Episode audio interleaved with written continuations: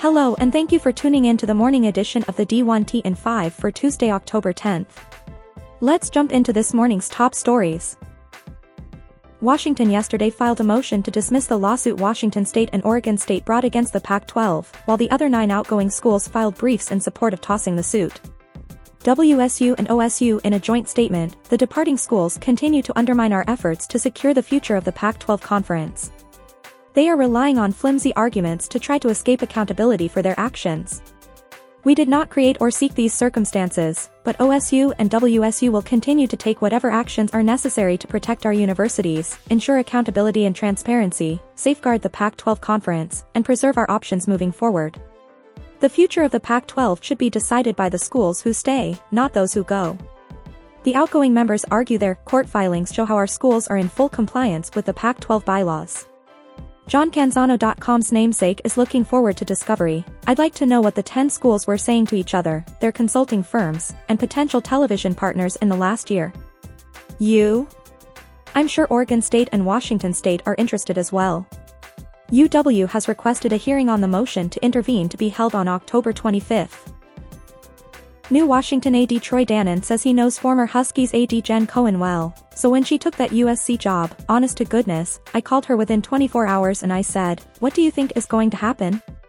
She asked if I wanted to try to get involved, and I said, absolutely. Dannen also tells the Seattle Times Mike Vorel, Jen really reiterated for me, everything's in place. I'm not moving again. This is going to be my third job. This is going to be my last job. I want to go someplace where you can win. I love Tulane, you're not going to win a national championship at Tulane. You can win national championships here, and it's been proven. Dannen also says he's had discussions about the travel concerns with Olympic sports, and there'll be things to mitigate that. The question is whether you need to schedule Big Ten regular season competitions against other Big Ten institutions in all sports? Could you play a regionalized competition, and then in those sports where you want to play nationally, you play national, in essence? Sports, like golf and tennis have already been playing that way. They don't really play conference competition during the season. Do you need to do that? Just because we've always done it, is that the way it needs to be done in the future? And that's part of the analysis.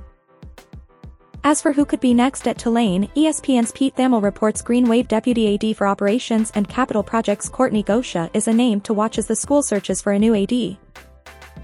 Big Ten Commissioner Tony Petitti tells the Star Tribune's Marcus Fuller education is the first step in combating further gambling scandals. Specifically, student athletes, coaches and staffers need to know what's prohibited and what the penalties are.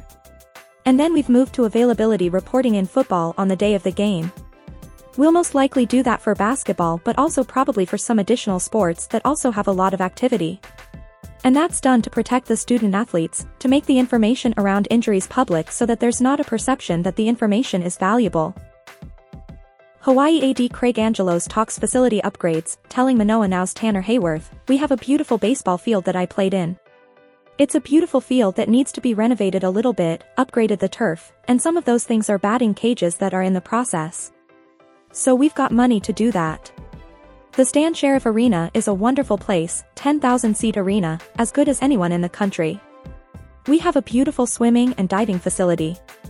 I mean, I don't know people seeing that, but it's a beautiful thing. But again, those three stadiums are 40 years old or more than 40 years old. So we've got to continue to keep those upgraded, and, and refreshed. What we're doing now is, we're going to do a lower campus master plan, with teaming up with local architects, as well as sports architects that do this around the country. And they're going to come in, and they're going to take a look at all of our facilities and give us a master plan of what we think it should look like in the next 5, 10, 15, 20 years.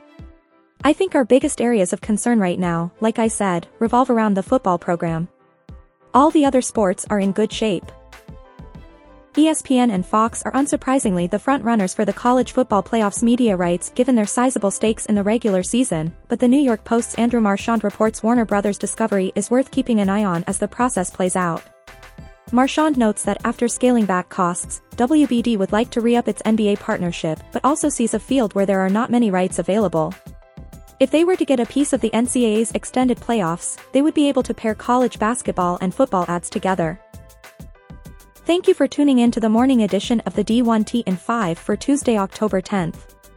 We'll see you back here this afternoon.